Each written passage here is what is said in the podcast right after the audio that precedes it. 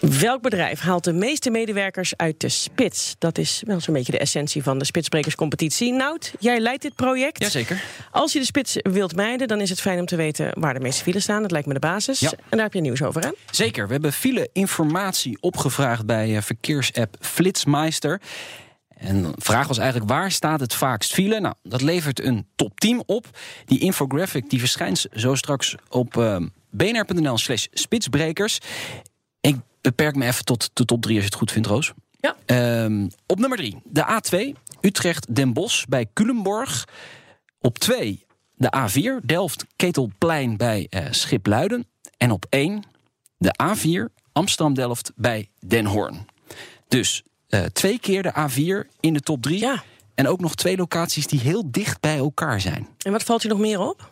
Ja, de meeste files staan zeker niet allemaal in de Randstad. Dat wordt wel eens gezegd. Hè. Plek 4 bijvoorbeeld. eh, A2 Den Bosch-Utrecht. Net buiten Den Bosch staat heel vaak file, volgens Flitsmeister. Eh, plek 8 A16 Breda-Rotterdam bij Langeweg. En plek 10 de A12 Utrecht-Oberhausen bij Arnhem. Die hoor ik ook wel echt vaak hier bij de eh, ANWB voorbij komen. En wat wel weer grappig is, Zeeland, Limburg en Noord-Nederland... die komen helemaal niet in deze top 10 voor. Eh, en nog iets anders, vergeet die N-wegen niet.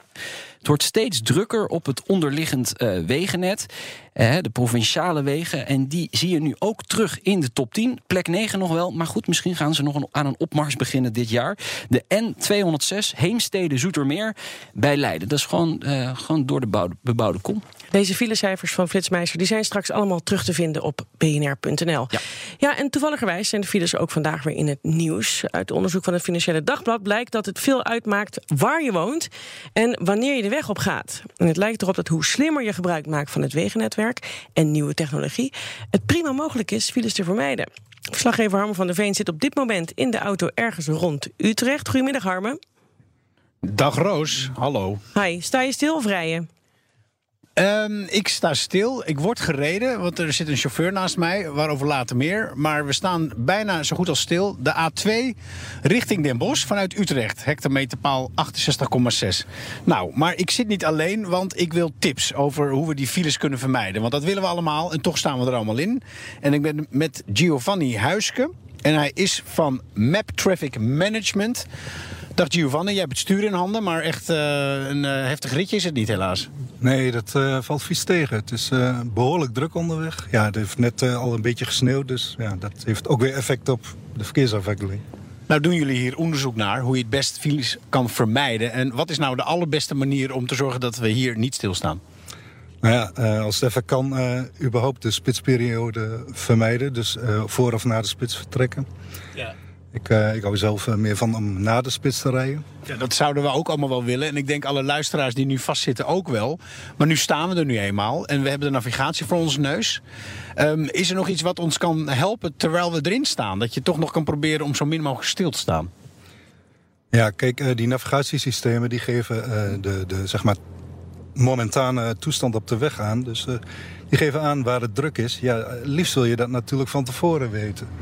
Nou, op dit moment worden die navigatiesystemen die worden gevoed door, eh, door de eigen vloot hè, in veel gevallen. Of eh, eh, vanuit andere navigatiesystemen die, die kopen ook data in. maar en, en dus redelijk beperkt wat ze ons vertellen. Dat is correct, ja. Kijk, we, we hebben natuurlijk ook overheden die informatie inwinnen. En sommige navigatiesystemen gebruiken die ook. Maar als je al die informatie die je hebt, dus van, en van alle navigatieleveranciers en de overheden bij elkaar zou brengen. En je, Op een grote berg. ja, je, je maakt daar één grote eh, zeg maar, eh, waarheid van. Hè. Wat is de verkeerstoestand? Eh, je vult aan eh, van elkaar wat je niet hebt. Ja. Dan heb je een veel completer beeld. En dan, eh, dan worden die, eh, de informatie die je krijgt, die is ook veel beter dan. Vanuit de navigatiesystemen. Dus die kunnen veel slimmer nog. En die kunnen dan ons ook eigenlijk uit die file houden voordat die er is. En dat dan, dat, dat, dat voor ons allemaal geldt. En dat dan eigenlijk niemand meer in de file staat.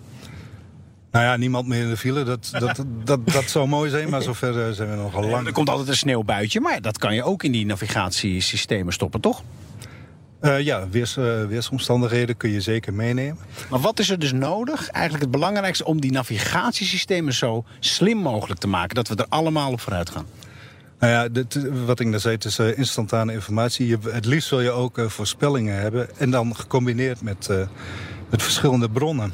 Zo, zodat je van tevoren weet wat gaat gebeuren. Maar dan moeten die bronnen gaan samenwerken en delen.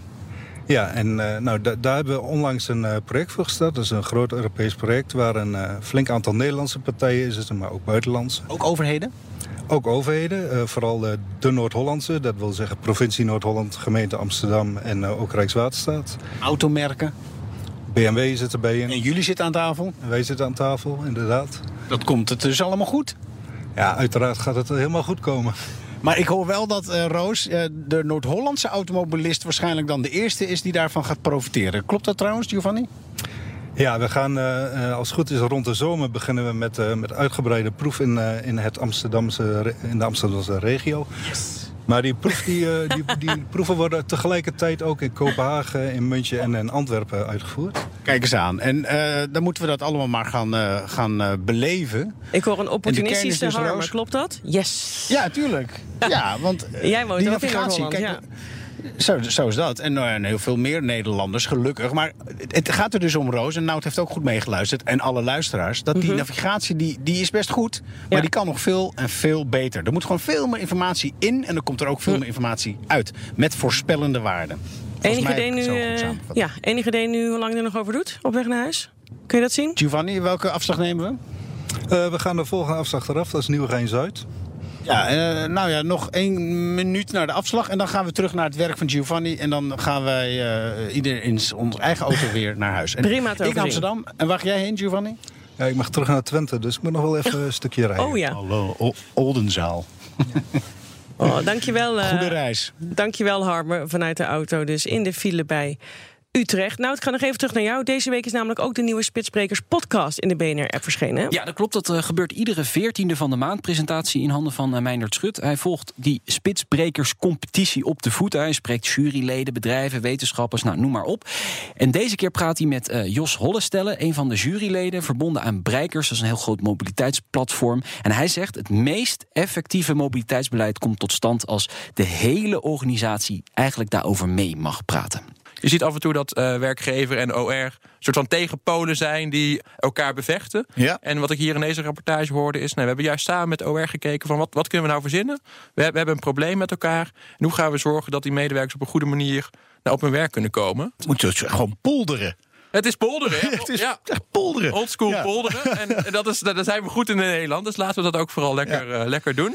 Ja, deze Spitsbrekers podcast die kun je terugvinden in de BNR-app trouwens. Tot slot, nou, hoe gaat het verder met de competitie? Ja, we volgen tien bedrijven. Twee daarvan hebben we al hier in Spitsuur gehoord. De andere acht die komen de komende weken voorbij. En heb je nog leuke, slimme oplossingen voor ons om files te omzeilen?